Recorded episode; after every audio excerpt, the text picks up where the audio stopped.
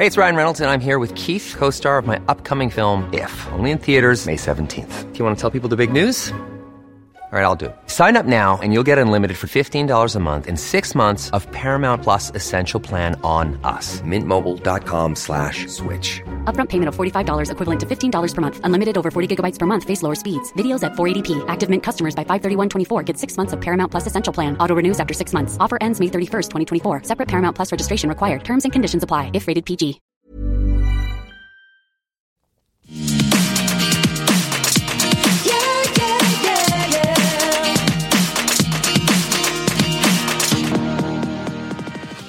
If he stole the money, I'd like to know where it is. The story isn't credible. There's lies all over the place. I'm asking you to believe in me instead of an article. Have we been duped by the lies? You ever call me a liar again? I'm coming for you. You think those were empty threats? I don't care if they're empty threats. Guess what, bitch? I'm not threatening, I'm promising. Look at me. Look at my life. Have we been duped by the lies? Ah, you guys, that was a clip of the mid-season trailer for this season of The Real Houses Beverly Hills. It's what's to come, and I, for one, cannot wait. I got goosebumps just watching it. I think it was dynamic, exciting, and by the way, the mid-season trailer for The Real Houses of New York was also released this week, and that was a different story. I didn't have, I didn't have quite the same ecstatic reaction as I did uh, watching the Beverly Hills trailer. And I got to just say, it's uh, apples and oranges at this point. I mean, Beverly Hills is just delivering on a different kind of level. We got all this stuff going on with Bamboozle Jane, Tommy Two Tones, on Real Houses in New York. I don't even know what they're doing. They're at, they're in Salem, Massachusetts. Looks like a beautiful place. Um, but I don't know exactly what's going on there. Although this week they did have that scene at the, the psychic table. I don't know what we call that. It was like they were at a dinner table with a bunch of psychics, one named Marion or Sabrina, the, the middle-aged psychic woman. I'm not sure, but uh, it was a very good scene. I will give them that. And we're going to talk about that. We're going to talk about this week's Real Houses of Beverly Hills. Before we get into any of that, though, I got to say I am recording a little bit different style this week. I'm literally in the uh, dark corner of my apartment because we have some people working. We're living in like a prison of construction lately, and I know that there's worse things that could be happening. But they've been doing construction on the apartment unit above us, and today they had to come in uh, to our apartment. They got to drill through a hole or through a wall or something. So if you hear some drilling, like, I'm sorry, I don't know what to do anymore. It's like they're doing construction every day and now they're in the house, our house, doing the drilling. And I got to say, they were supposed to come. I got to tell you this quick story, quick little construction detour. So they were supposed to come into our apartment and they had warned us saying, we're going to have to drill a hole through your bathroom wall. So of course I go into the bathroom, I clean everything out, make sure there's enough room for the workers to get in there and all that. And then they come in and they let us know, oh, actually, we don't have to go through the bathroom. We're going to have to go through the closet. Now, I immediately, my stomach dropped, had to put on a Depends because I was worried. I knew it was in the closet. You know, the closet wasn't, we don't have a big walk-in closet. You know, it's just like a little closet. And I knew it was in there. It's not very organized. And the things in there are, uh, you know, a sight for the eyes. Um, very aggressive to the eyes. So these, these two worker men come in to look in the closet and I'm having to like guide them there. And we're all masked now. You have to wear masks, and so we're in the house masked, you know. So you can't even really understand each other as we're trying to talk. So I bring him into the closet, and literally the first thing you see when you uh, open that closet door is my Kathy Hilton costume. You know, like I did Kathy Hilton on my Instagram account once. And I don't know if you guys saw it on my Instagram, but I had like, I had like a lady's top, like a long blonde wig, some earrings or whatever. I also have that with my Dorinda costume, which one time I went online and did like a Dorinda drag or whatever from the Real Houses of New York. And so that's like the first thing you see. And so I'm like quick, quickly grabbing my wig collection and like trying to move it, you know, so they're not judging me. Which not that I care, but you know what I mean. It's like I was trying to explain this is my Kathy Hilton. You know, that's my Kathy. You know, and they're not even understanding. They don't watch the Real Houses of Beverly Hills. They should. They're missing out if, because they're not watching it. But I tried to say to these gentlemen, I said, that's my Kathy Hilton. They didn't understand. Then I moved that out of the way. And then what's the next thing you see? Uh, my Rosie O'Donnell show denim jacket, uh, from 1997. I don't know when it's from. I, that's when they probably made them. You know, I got it much later than that, but I have a denim jacket that just has a big Rosie O'Donnell show decal on the back. And it was like folded neatly. You know, I have that stashed away in a nice little corner of the closet for safekeeping. You know, I don't have it in a garment bag. Maybe I should. Uh, but it was just sort of like nicely folded in the closet so they could see. And I was like, oh, that's my Rosie O'Donnell show denim jean jacket. Let me get that out of your way. You know, so it's a rough, rough day. You know, I don't, I don't know what they were thinking, but, um, you know, maybe I'll find out. I got to talk to the building manager, see if they heard anything from the workers about my closet because there's some, uh, a lot of stuff in there that maybe one hasn't seen in quite some time. Uh, like my denim Rosie O'Donnell jacket and my Kathy Hilton. Um, but you know, if you hear the drilling, if you hear the banging, I'm sorry, nothing I could do about it. But we're going to get through these shows. We're going to get through the, um, we're going to get through the recaps. And I'm again hiding in the corner, so hopefully you won't hear any of that banging or anything. Uh, but we got to talk about the Real Houses of Beverly Hills, you guys. I thought this week was so so good. I love this stuff that's unfolding, the murder mystery of it all, with the bamboozled Jane, the Tommy Two Tones. And it's interesting to me how they're even presenting it because I'm trying to figure out like how does Bravo feel about all of this?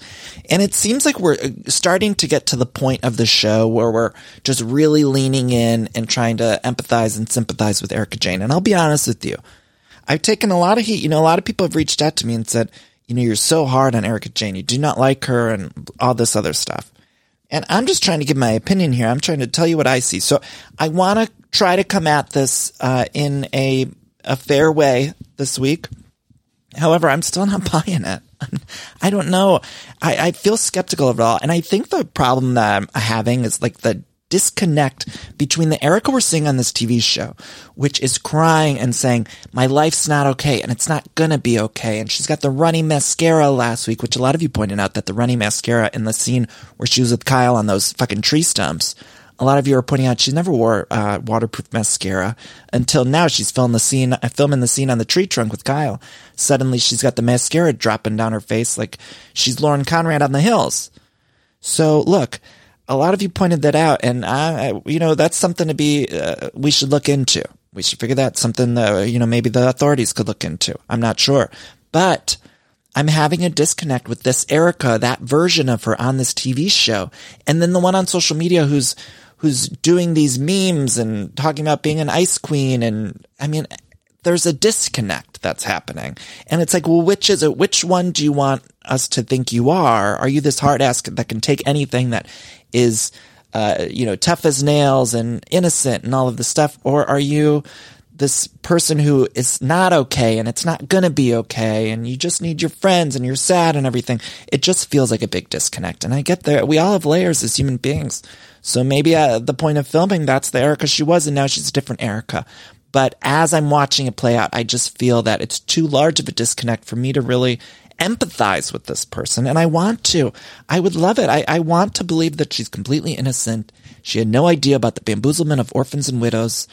But I just, I don't know. And maybe we'll, uh, by the end of the season, I'll have a different answer. Maybe I'll feel differently and I'll feel like she is innocent. But as of right now, I don't quite feel that way. And then I also feel like there's this disconnect, and I think we talked about this in the show before, but on something like Watch What Happens Live or some of the other uh, housewives, when you hear them in interviews, and it seems like they're very much riding hard and have her back. Uh, and then we're reading the facts and we're seeing the documentary and reading the blogs and stuff. And those are such different facts um, or such different opinions of, of what happened in this case that I think we're all sort of looking at it like uh, trying to figure out where we fall uh, but I don't know if I'm even making sense now. I don't even know if I'm making sense. The truth will come out in the wash, though. We'll figure it all out. The courts will. the courts will figure it all out for us. I hope. Anyway, um, this week we open on Rinna. Uh, she's with her dog who was just recently fixed. I'd like to see more of that dog. I feel like we never really get much of uh, uh, Rinna's dog. Where's the dog? Looks like a cute dog. We got a little bit of Erika's dog later in the episode. You see, I thought she was bringing that dog to Palm Springs to the La Quinta Inn. Um, she didn't, but they're apparently going to the La Quinta for two days. And I told you last week I was really concerned that they were going to stay at the La Quinta resort that they stayed at for the Bachelorette, but they're staying at Kyle's beautiful Palm Springs house. However, some of the women, Crystal, Garcelle, and Erika, I believe, are staying at, I think, the La Quinta Inn playgrounds where the Bachelorette was. We didn't see the playgrounds yet, but I'm very nervous about it. Very concerned. Um, but let's see, they all get ready to go to this the weekend, and I got to say, this house is beautiful. The Beverly Hills women are just delivering, and I know we're going to talk about New York in a little bit, but I do have to just point out that hotel that they're staying at in New York, and I'm very sorry, I I took a lot of heat on Twitter uh, the other day because I was watching the New York Housewives, and I said that the hotel that they're staying at in Salem, Massachusetts, it looks to me like one of those hotels that you'd see on the TLC channel for one of the child beauty pageants, like a preliminary round. And a lot of you, uh, uh, you know, you took that to heart and I get it and I'm sorry. But I will say that I did some retcon and I did find that they do do pageants there. Do do. they do do pageants there. Uh, so I am right about that. I don't know that they do child pageants. But look, that wasn't a knock. It just looks like a more commercial hotel. And on the Housewives, I've been watching these franchises for so many years. It's very rare for them to stay at a commercial hotel. Last season on Atlanta Housewives, remember they stayed at that one weird hotel in New Orleans, which New Orleans is a beautiful place. That's not a knock on New Orleans or these hotels. They're just more corporate environments. And on the Housewives, I tend to like it when they stay at like a larger house or grounds, you know, estate. On the Real Houses of New York, we've seen them stay in Miami and Cartagena and on Scary Island. Like those are big, vast houses. And so then being in Salem, Massachusetts, which is gorgeous, stunning, charming, beautiful, all of the good things. But to see them staying at a place where they do corporate retreats and stuff, it just felt sort of like claustrophobic to me. And yeah, I get it's a, a small New England charming town. And so of course they're not going to be these big estates. But I, I ask you, like, then why are we filming a TV show in a place that feels so claustrophobic? Because that's one of the problems I'm having with the Real Houses in New York, which we'll get to. Uh, but back on Beverly Hills, they are staying at Kyle Richards, her house, the goddamn house that she stole from Kim, if I recall correctly. Remember that? Uh, you guys, I miss Kim. We got a little Kim flashback this episode of her eating some chocolate on Easter. And I thought we need Kim back. I miss her. And I did watch What Happens Live last week and I asked Andy, I said, is Kim going to be in a scene this year with Kyle and Kathy? Cause I need to see all three of them together. So at first, Andy said like, oh yes, it's coming. There's a scene, I believe, with all three of them. Then he said later in the episode, he's like, actually, wait, I'm just remembering maybe there's not a Kim scene coming. And then at the after show, he corrected himself uh, again and said, actually, he thinks she is coming. So look, uh, to be honest, I don't know what that means. We went back and forth on that quite a bit over the half hour with Andy. Uh, but I'm hopeful that means we're going to get a Kim scene. And that's what I think we all need is just one with all three of them because this dynamic between the Richards sisters, uh, nay, Richards and Hilton sister is just fantastic. I mean, it's my favorite part of these whole episodes. And we're getting all this wonderful courtroom drama stuff. But honestly, it's the sisterly relationship between Kath and Kyle that I'm loving most. Ba da ba ba ba. I'm loving it. okay, so then we cut to Erika's clubhouse. Now she says it's an expense I do not need. And she said, part of, part of me is sad since I left. I have not received one dime from Tom Girardi. I'm on a budget. Now, then they show this flashback. That was one of the saddest flashbacks. I know we've seen a lot. It, you know, they're showing us a lot of sad scenes with Erika Jayne. But I will say the saddest was when she was in that kitchen of her new apartment or whatever, the townhouse, and she's telling Mikey Minden they got to put the glam on the table. You know, they're in the kitchen on the island. He's like, she said something like, "Oh yeah, we're gonna have to put like the makeup on the table," and you could just see Mikey Minden's eyes like, rewind the clip, rewind the tape, because Mikey Minden was like, "Get me the fuck out of here." they're probably friends, you know, and I'm sure he would never say anything bad. But I did see through his eyes and I felt like we got a glimpse, like, you know, on that show, That's So Raven, when they do like a close up of Raven-Symoné's eye and like she, we see her sort of thinking and having a premonition or having like a, a psychic moment. I feel like that's what we got from Mikey Minden. Like if it, it almost could have paused and like zoomed into one of Mikey Minden's eyes and it would have been like the inside of his brain was like, what the fuck? what the fuck? Like I feel like that was what he was thinking in that moment. She's like, it's on the table. Anyway, so uh, she's got to be on a budget now. And look, again, I'm finding this disconnect very tough. You want me to have sympathy for this woman, but her logo, which they showed in the scene at her clubhouse that she had for her business, her logo was what was called the pretty mess and the mess has the dollar signs in it. So it was like flashing wealth in our faces. Meanwhile, we're finding out, which may or may not be true. Again, this is all alleged but we're finding out that that money that was funding that career was from these people who does who whose money it was. These these victims of these horrific crimes uh, didn't get their money because we were funding this clubhouse and this neon sign that says "pretty mess" with money signs in it. So it's just a hard disconnect. She did say everything comes to an end, and look, I, I, I hope, I uh, just want justice for the victims. We all do. We all do. Then we cut to Kyle's house, the goddamn house she stole from Kim. So Kyle the splits Richards is already there, and um, she says, "Oh, Rinna's the first to arrive, and apparently Rinna's staying in the casita." Which every time I hear the word casita now, don't we all think of Long Island Gina from the Real Houses of Orange County?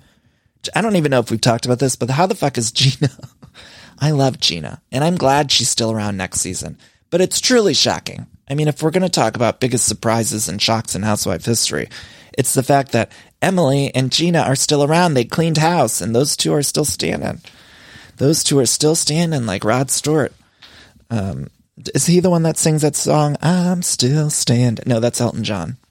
No, you, you know what? Both those legends are still standing, so we're going to give it to them. Both Rod Stewart and Elton John are still standing. Um, and I feel like Rod Stewart covered that song at some point. Unclear. That's not the point. The point is stay in the casita. And it's a beautiful house. Dorit arrives. Dorit and Kyle hug because they got the antibodies. Kathy arrives with the biggest candle I've ever seen. And she's, Kathy's kind of pissed. She's like, I drove here. I never drive. I drove here myself. I never drive. Kyle, I drove here. Do they have a man who can help me with my bags? My bags are heavy, Kathy, just saying. also, I mean, I love Kathy, but it was like, we're at your sister's house. It's like, not, this is not a Marriott um, or a Hilton property. Uh, but I love that she just wanted someone to carry the bags. And, you know, God bless Kathy. The fact that she arrived with that big ass candle, I thought, I would love to invite Kathy to my house one day because I want that candle. Uh, you know, it's like nothing better, nothing better than that big ass candle. And that's, you got to be rich to have one of those candles. You know, I buy the three wicks at Bath and Body when they got the sale, twelve fifty per candle. Um, but Kathy is buying this thing that that's the size of, I don't know, 10 candles, 10 three wicks. It's like they melted a whole Bath and Body Works, uh, three for one sale into one candle. And Kathy brought it as a housewarming gift. God bless. Wonder what it smelled like. Sometimes I wonder, you know, about candles. I'm sorry, we got to talk about candles for about 10 minutes. 10 more minutes, we're going to be talking about candles. But sometimes I wonder, like, I feel like the richer candle you get, either like the less scent they have or like the more kind of fancy scent. Cause usually when I'm picking out my three wicks from Bath and Body when they got the sale, I'm getting these scents that I don't see anywhere else and that I like. You know, I like in the fall they got the sweater weather. Bath and Body's got the pumpkin uh, cinnamon latte, or they got the you know the pumpkin donut waffle. You know, they always are like combining desserts too now. I notice they're doing a whole lot of that with Bath and Bodies. It's like it's always like a pecan waffle pancake, and I'm like, who eats a pecan waffle pancake? Like, pick one uh, one of those three. It either smells like a pecan, a pancake, or a waffle, but it shouldn't smell like all three. Anyway, I'm noticing that with those candles where it's just like we're loading all sorts of things in those now. And I love them. I love them. But then I go to look for another candle at like an, a more high end place and it's always just like lavender. And I'm like, Bath and Body, they don't even sell like a lavender candle. You got to get like lavender cloud, waffle, lemon zest, uh, cinnamon. You know, it's like all of those. And then it's like, no one even knows what the fuck it smells like, but you light it and you like it. Uh, anyway, so I don't know. I got to figure out this. I love a candle, but I got to figure out what kind of candle I'm supposed to be buying in my adult years. Am I not supposed to be buying Bath and Body candles? Like, should I graduate into a different kind of candle? I do love Nest candles. I feel like those are a little bit higher end, but they're expensive too. It's expensive, but I do love a Nest. What are we talking about here? Oh, this show. Real Houses of Beverly Hills. Oh, so Sutton and Crystal are sort of okay now. Although Crystal says I'm happy to be staying at a hotel. She doesn't want Sutton barging in on her with the coat. You know, so I get that. Um, then it's revealed that the government froze Tom's assets, uh, two million, because they found two million was being used inappropriately. That's what was reported. And then Dorit says, imagine not being able to take money out of your own account. I had it happen to me once when PK was being sued. That was scary. This seems a lot bigger and more serious than everything I've gone through. So Dorit really earned her paycheck with that one line where she just said that this whole situation seems uh, much more serious than anything she went through. And as she's talking about this whole thing, this reveal about the courts freezing the accounts, she does say, get my phone. Let's just read the news. So they were trying to like relay what was happening in the situation with Tommy Two Tones. And eventually Dorit was just like, get my phone. We're going to read it.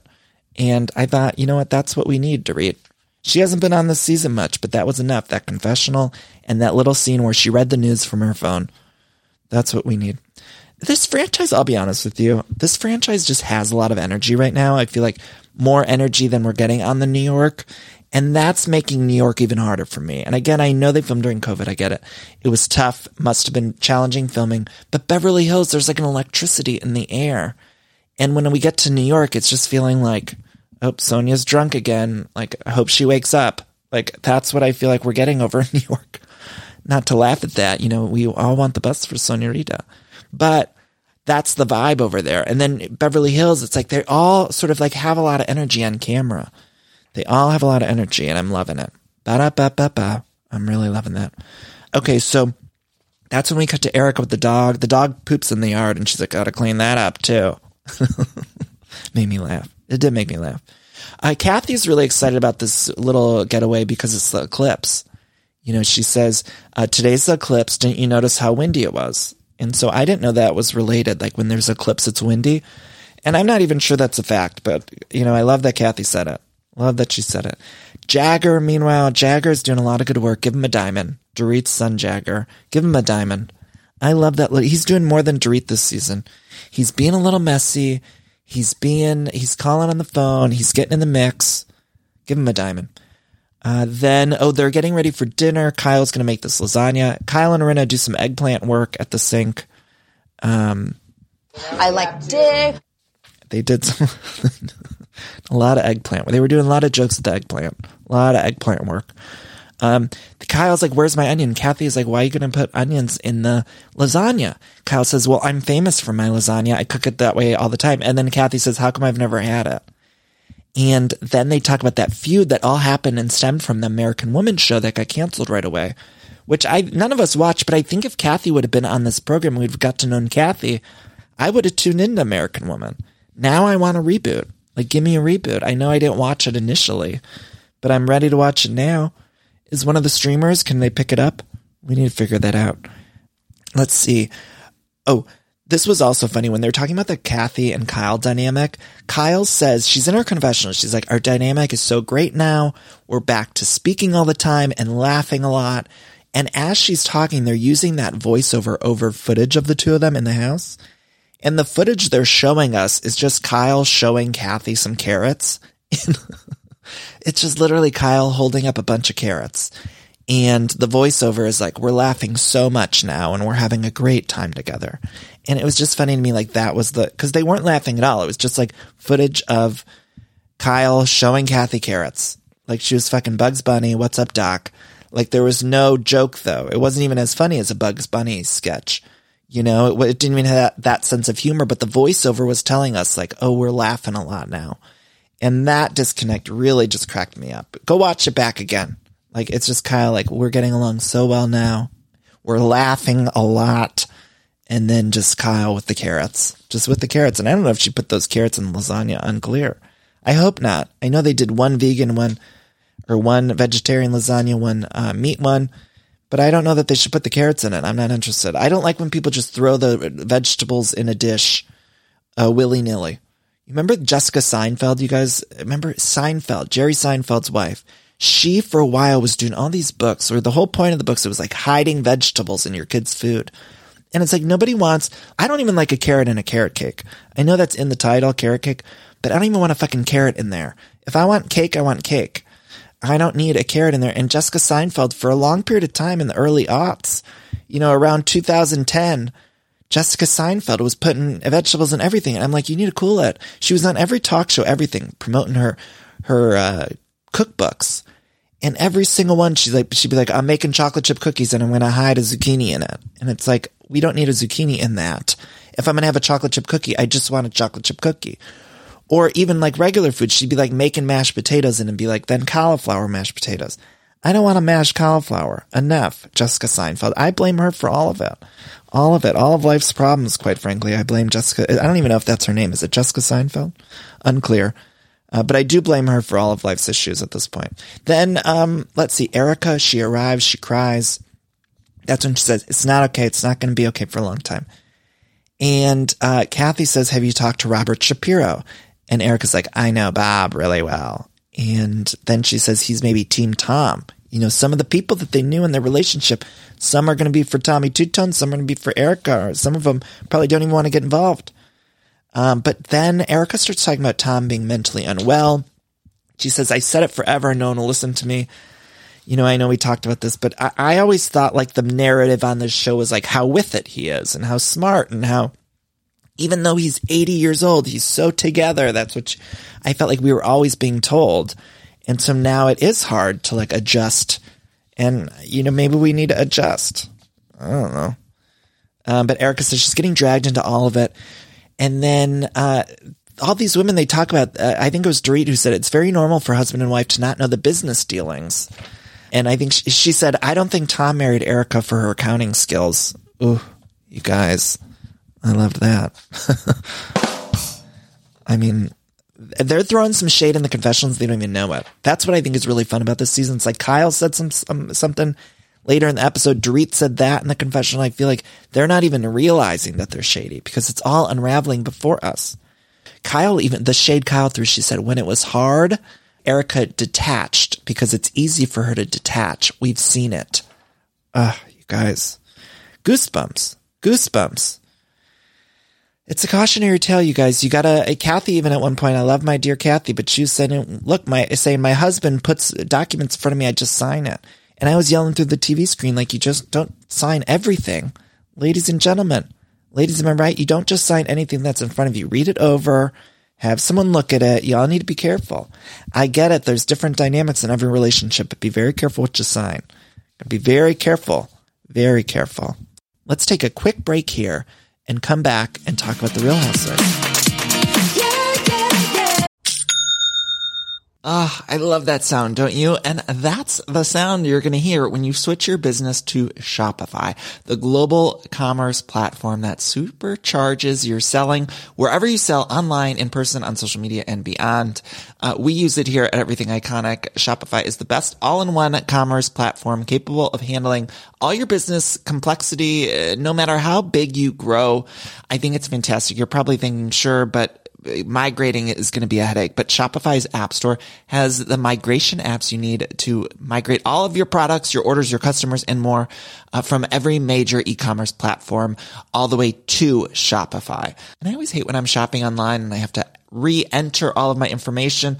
Well, Shopify store remembers your shipping address, your payment information. So if you're on the couch and your wallet's on the kitchen counter, you don't have to get up, which is nice.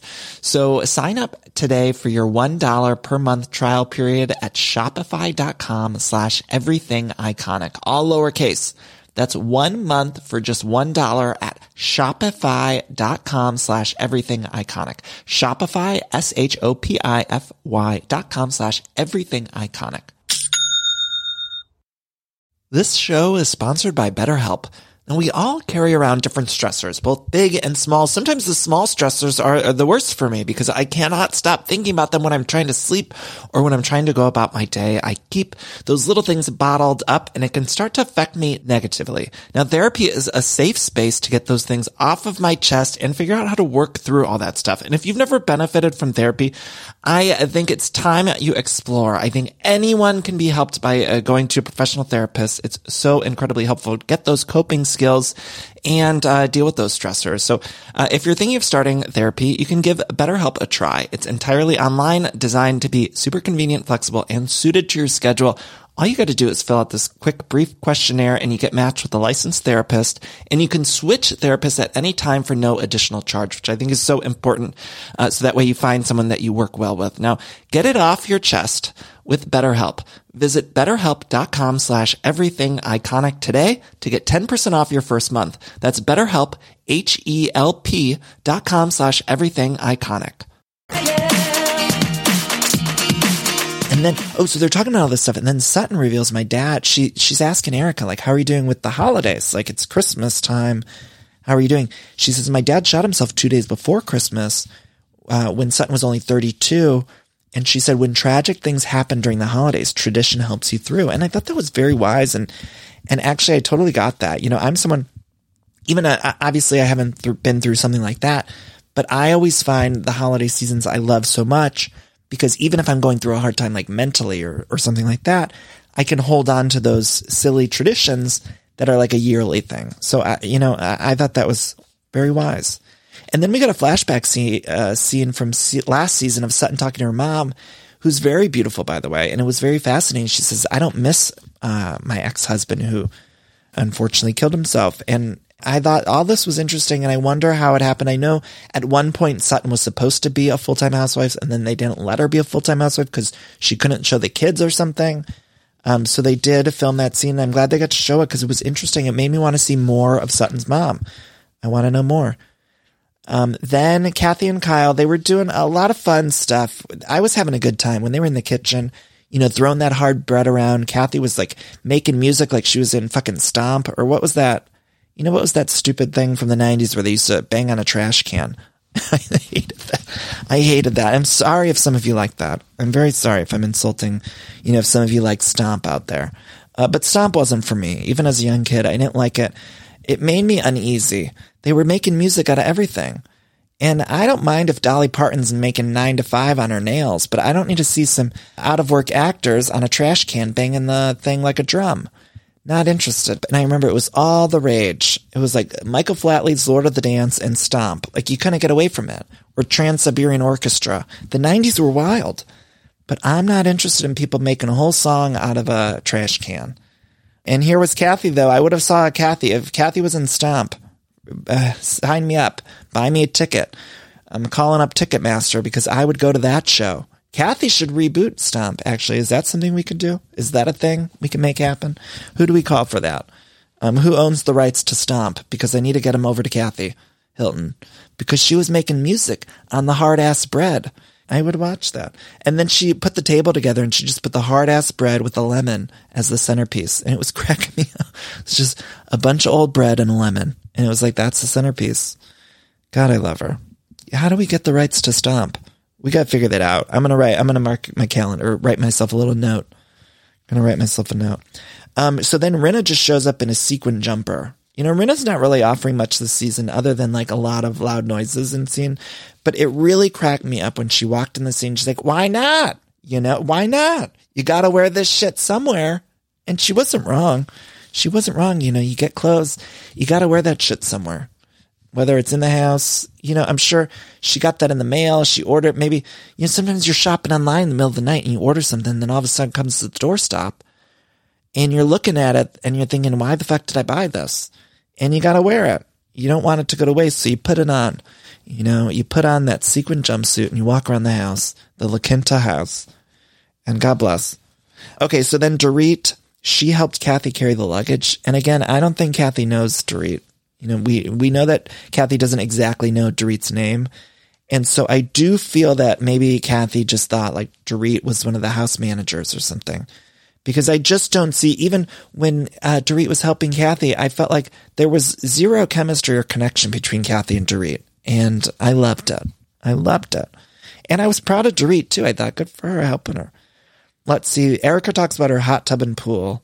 She said, oh, she turned on her new hot tub or pool for three days and then she got the bill and she was like, oh, it's too much. And then she reveals that she kept Tom's uh, pool heated for 20 years and didn't care. And I thought that's the issue. That's what the issue is for all of this stuff because you just were throwing away other people's monies. Like, I'm like, what is not connecting or clicking here? It's like, that's the issue of why Tommy Two Tones is being sued because he was living in a household where the pool was just heated for 20 fucking years and being paid for on other people's dime. I mean, that, like, I couldn't imagine the victims of these, of this watching this show. I mean, it must be just enraging because I'm getting enraged. It was like a, a laugh off joke of like, haha, I used to pay that, that bill and we never used it. And I'm like, that is uh, so upsetting. So upsetting you know, she's no longer heating the pool, I guess. So we're supposed to feel a little bit bad that she can't heat her pool in her new house. Okay. okay. Okay. Um, then Kyle, did you catch when Kyle broke the glass? And then uh, Kathy was cleaning it up, and she first of all asked for a dustbuster, and then she just started rubbing the glass with a barbecue brush. Oh man, every week I tell you the every same thing every week. I say, I there's no way she could top herself.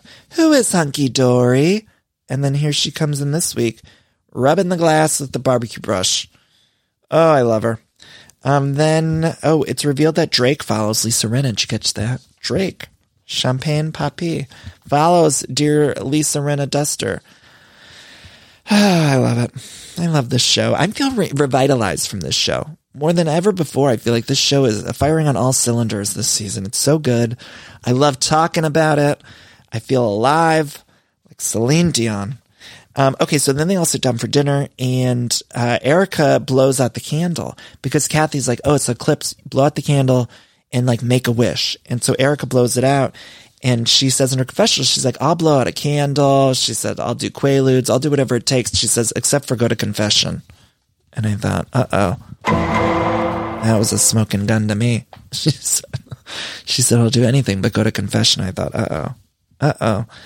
Okay, so they're all sitting down and Erika thanks everyone for being their friends and and then Kyle says, What's gonna happen to Erika Jayne? She says, I don't know, she's expensive. It's expensive to be her. Pretty mess. Um, but there's no spousal support. And uh, Rinna talks about how sharp Tom was a year ago, and they showed that flashback to last year when they all went to that house. And Tommy Two Tones told that story about being in a John Wayne movie or whatever the fuck he was talking about. You know, I, I don't, unclear. But Rinna says in the confessional he was so with it, and maybe we just didn't know. Then they all talk about people with dementia and Alzheimer's being mean and mad. And then it's revealed that Tom had this car accident three years ago, but Erika didn't tell him the rest of it. Apparently, he crashed and broke his ankle, but he was also unconscious for 12 hours, but called him or called her. That was what confused me. She said something like, he called me, and I, I assumed that he was with another woman because I hadn't heard from him. And I was thinking, did he call from like the hospital? Because I thought then she also made it seem like she found him on the road. I thought she said she found him unconscious. So it's like, well, wait, did he call you or did you like stumble upon him unconscious? And then he was like away from the car. None of that really made sense. And even Sutton said, this car story is so confusing to me.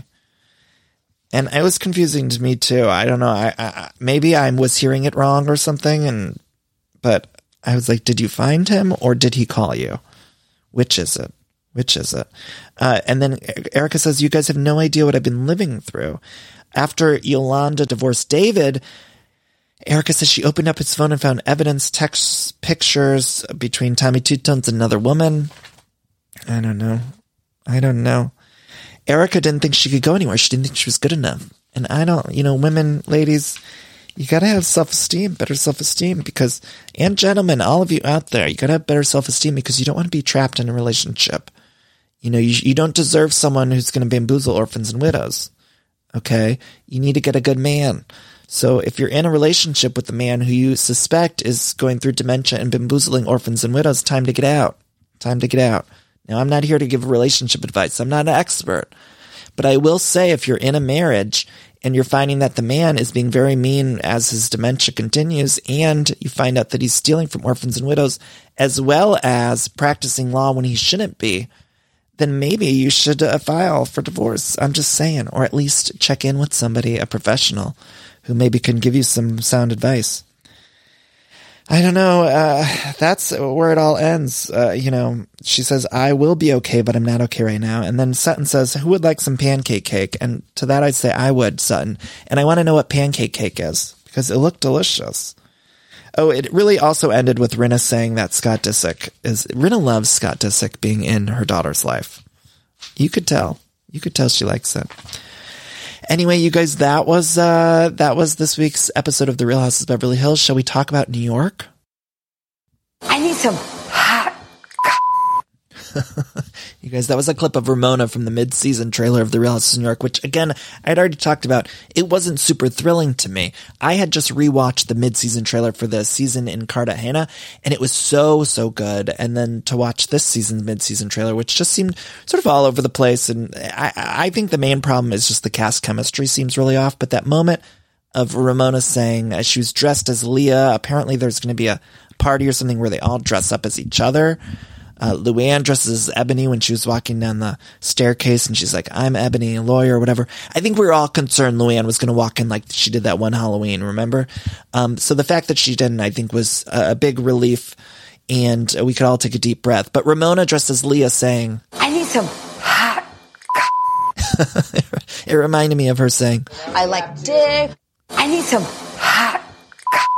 I like dick. I need some hot. I like dick. I need some hot. I need some hot. I like dick. I like dick. I like dick. I'm sorry, I shouldn't be allowed the soundboard. Uh, I feel like I should do a song remix of those two. Um, but it made me laugh. It really, really made me laugh. Anyway, these women are still in Salem, Massachusetts, and apparently the night before, Sonja and Bershan got in a physical altercation, and we get all of this information in a flashback. We do know last week they weren't getting along, and Bershan was calling Sonja a clown, which again, we all love Sonja. We want the best for her. But at a certain point, I do think somebody needs to call out some of this behavior because I think we all worry. And sometimes I feel like I'm watching the show and it's like, are, is no one going to step in here?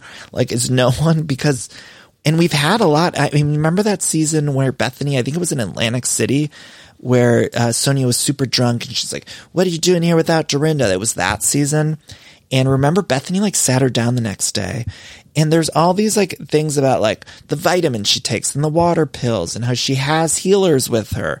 But again, no professional. There was one point in this episode where the uh, psychic they were sitting down talking to her was like, you can't just see a healer. Like you need to see a professional, someone who's trained and has a degree or whatever. The the woman was saying to Sonja, and I'm like, yes, somebody needs to say that to her uh, but it's hard to watch that side of Sonja because we, we just love her so.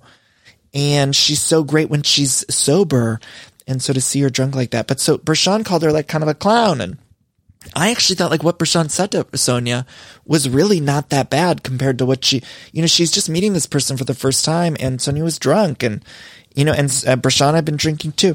But so what's interesting to me is that this episode, we got all of that stuff in a small, short little flashback.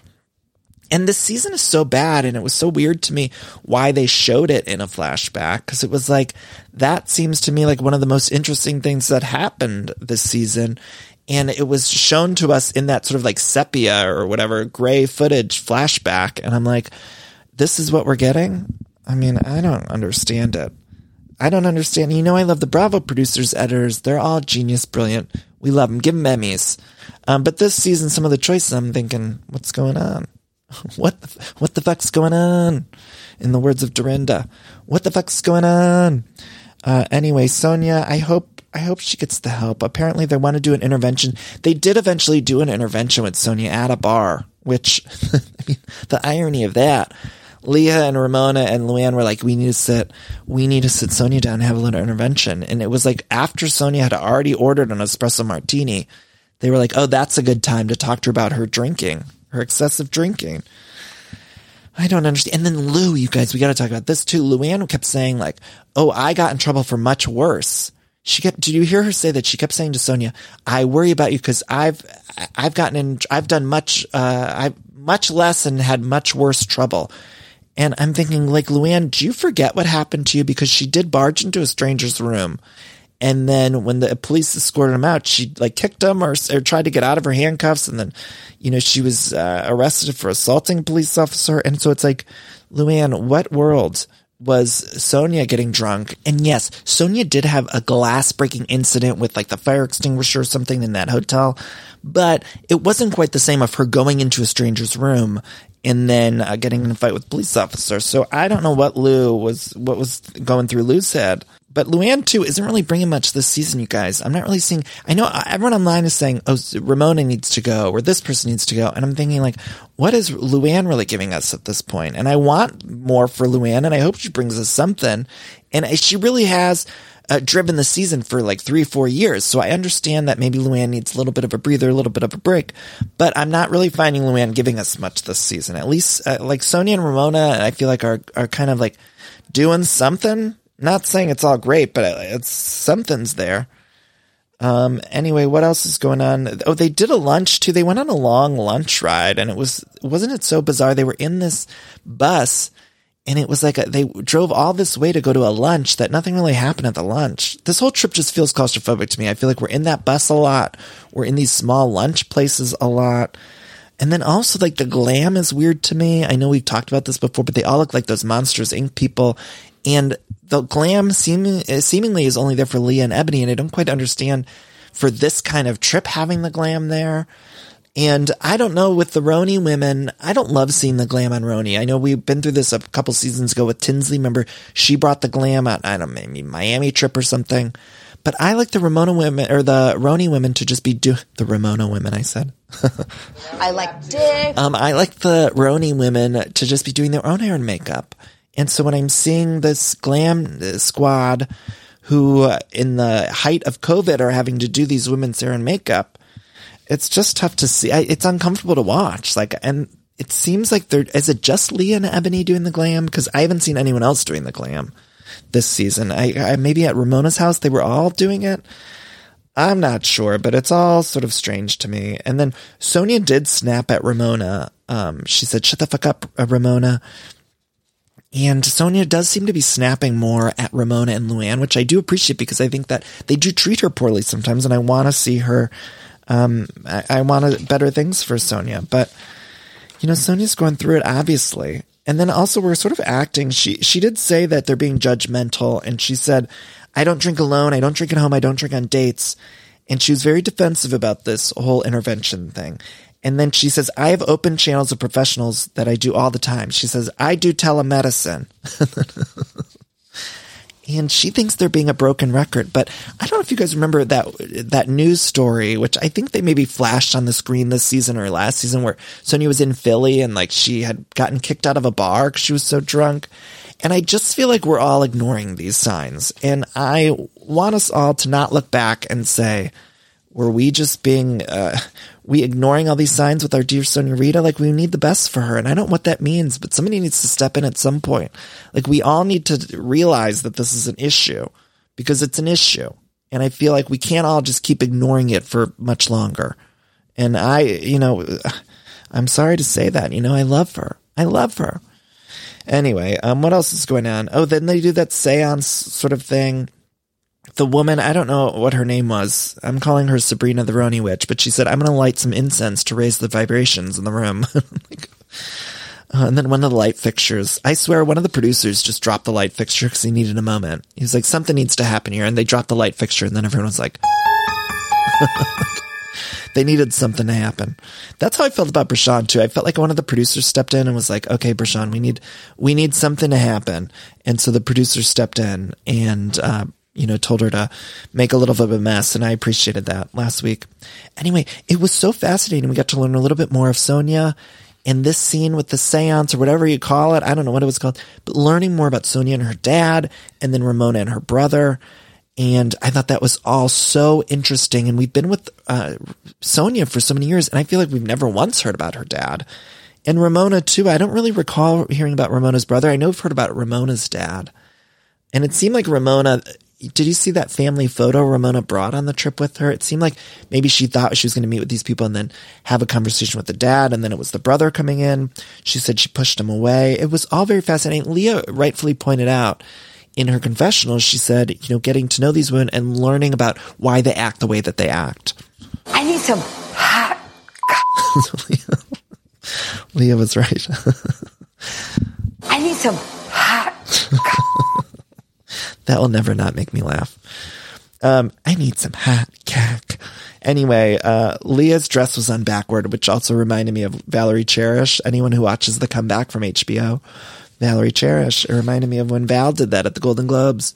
Anyway, that's the end of the episode. Then we get the mid-season trailer. Something about Garth. Eboni's finding more about her dad, like she's in Mamma Mia 3. Ramona sings. Uh, uh, and then they dress up as each other. And then Ramona says it at dinner, I wish I was born Jewish. Ugh. Some of this is cringe. You guys, I can't believe she said that out loud or at all. Um, anyway, Sonja snaps. That's the end of the episode. You guys, Real House of New York, it's not delivering what it usually does. And I'd like to say it's all because of COVID, but honestly, Beverly Hills is delivering. If you're not watching Family Karma, one of the best shows on TV right now. They were during uh, COVID times, Real House of Potomac during COVID times.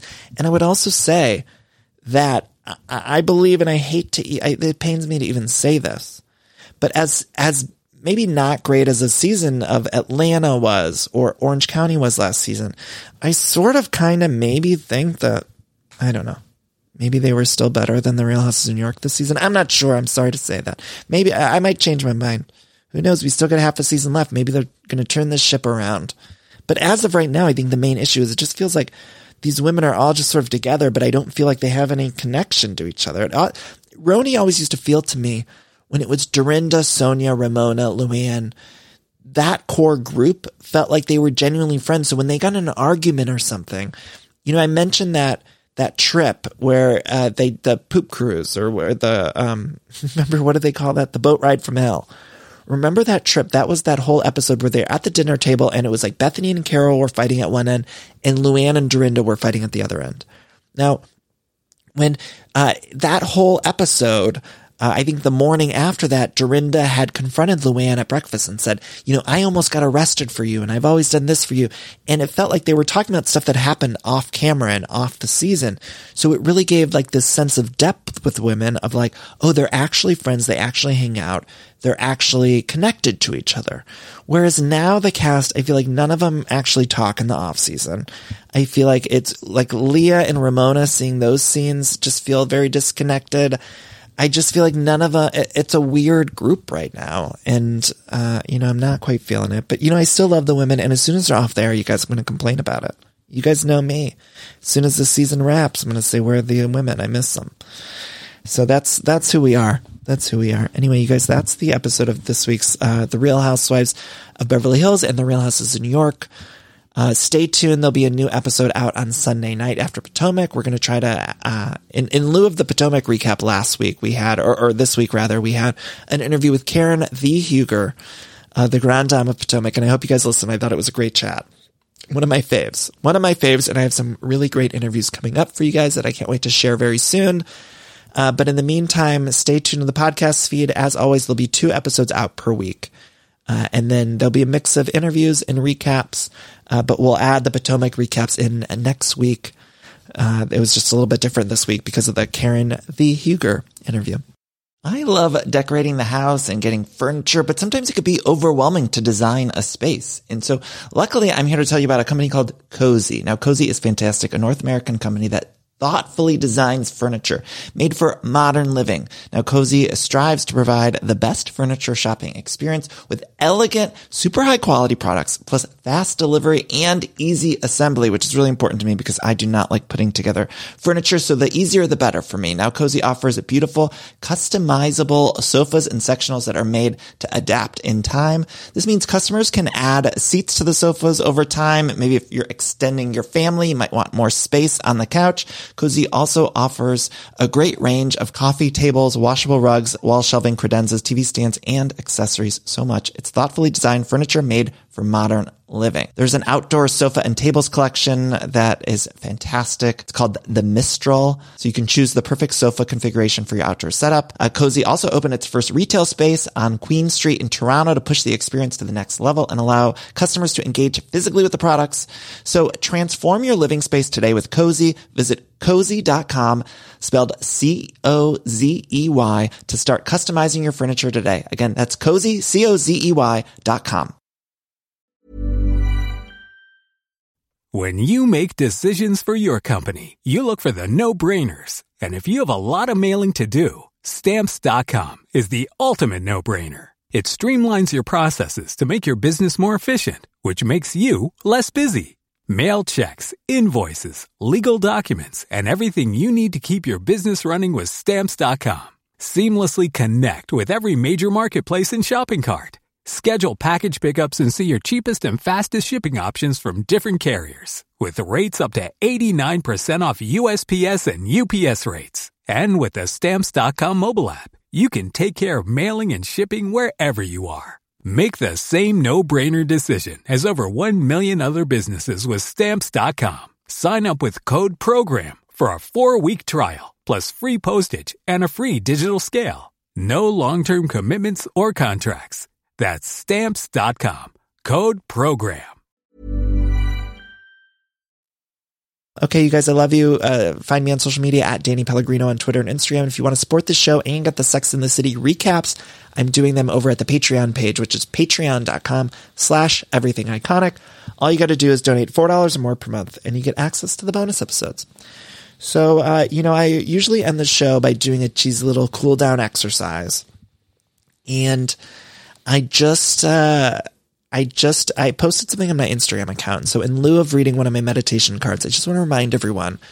I, I had posted this on Instagram, but I listened to an interview with Oprah that Kristen Bell did. She, Kristen Bell, I, I suppose, has like a new podcast.